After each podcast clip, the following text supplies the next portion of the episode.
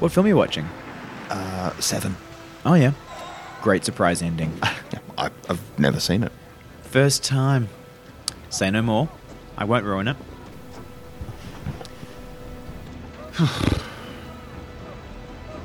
but let me just say that Gwyneth Paltrow. Paul. Sorry. But Gwyneth gives a great performance, though, doesn't she?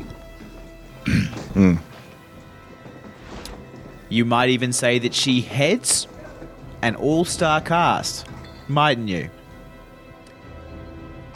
That's why this film did so well at the box office. Right. As an actor, Gwyneth's really at the head of her class, don't you think? Sure. You'll love the scene where she laughs her head off. Paul.